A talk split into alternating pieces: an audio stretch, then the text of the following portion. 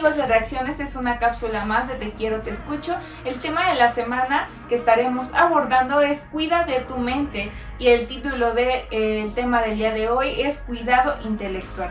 Eh, quiero empezar eh, explicándoles un poco en qué consiste y pues dándoles algunos ejemplos de cómo podemos llevarla a la práctica. El cuidado intelectual consiste en poder ejercitar eh, nuestra mente, el pensamiento crítico y nuestra creatividad. En lo personal, la verdad, yo soy cero creativa, no me considero una persona que eh, sea creativa o curiosa, simplemente me cuesta un poco de trabajo sacar esa parte.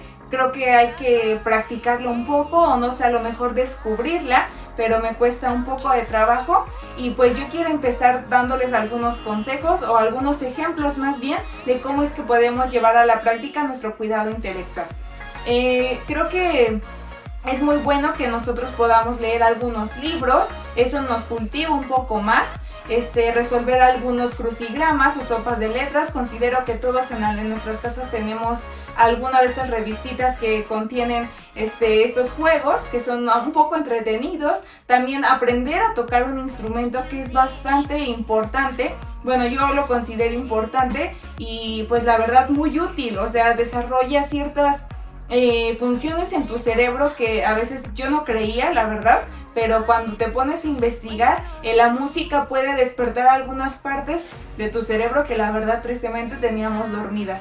También puede ser escribir, no sé, un diario, hay mucha gente que escribe pues en diario, o no sé, a lo mejor narrar qué me pasó hoy, dibujar, pintar, eh, no sé, hay mucha variedad de actividades en las que nosotros podemos pues no sé, basar nuestra, nuestro tiempo y poner a practicar un poco nuestra mente y nuestro cerebro.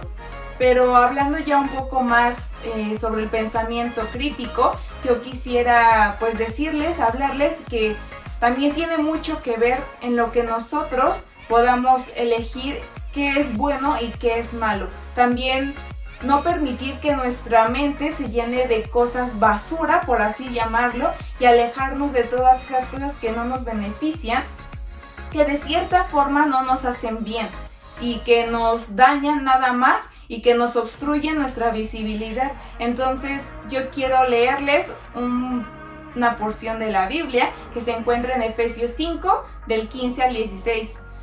Dice, mirad pues con diligencia cómo andéis, no como necios, sino como sabios, aprovechando bien el tiempo porque los días son malos.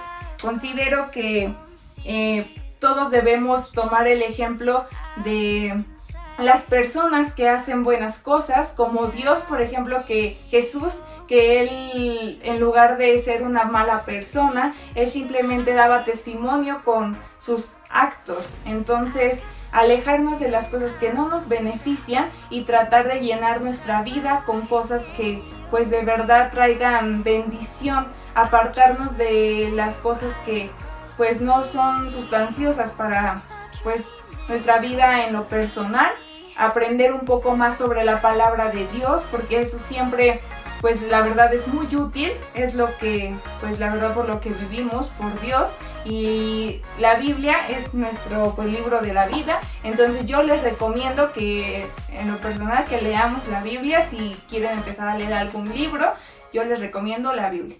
Bueno, estos fueron algunos eh, consejos de cómo llevar a cabo el cuidado intelectual. Ya en la siguiente cápsula estaremos hablando de otro, bueno, el mismo tema, pero de otras cosas.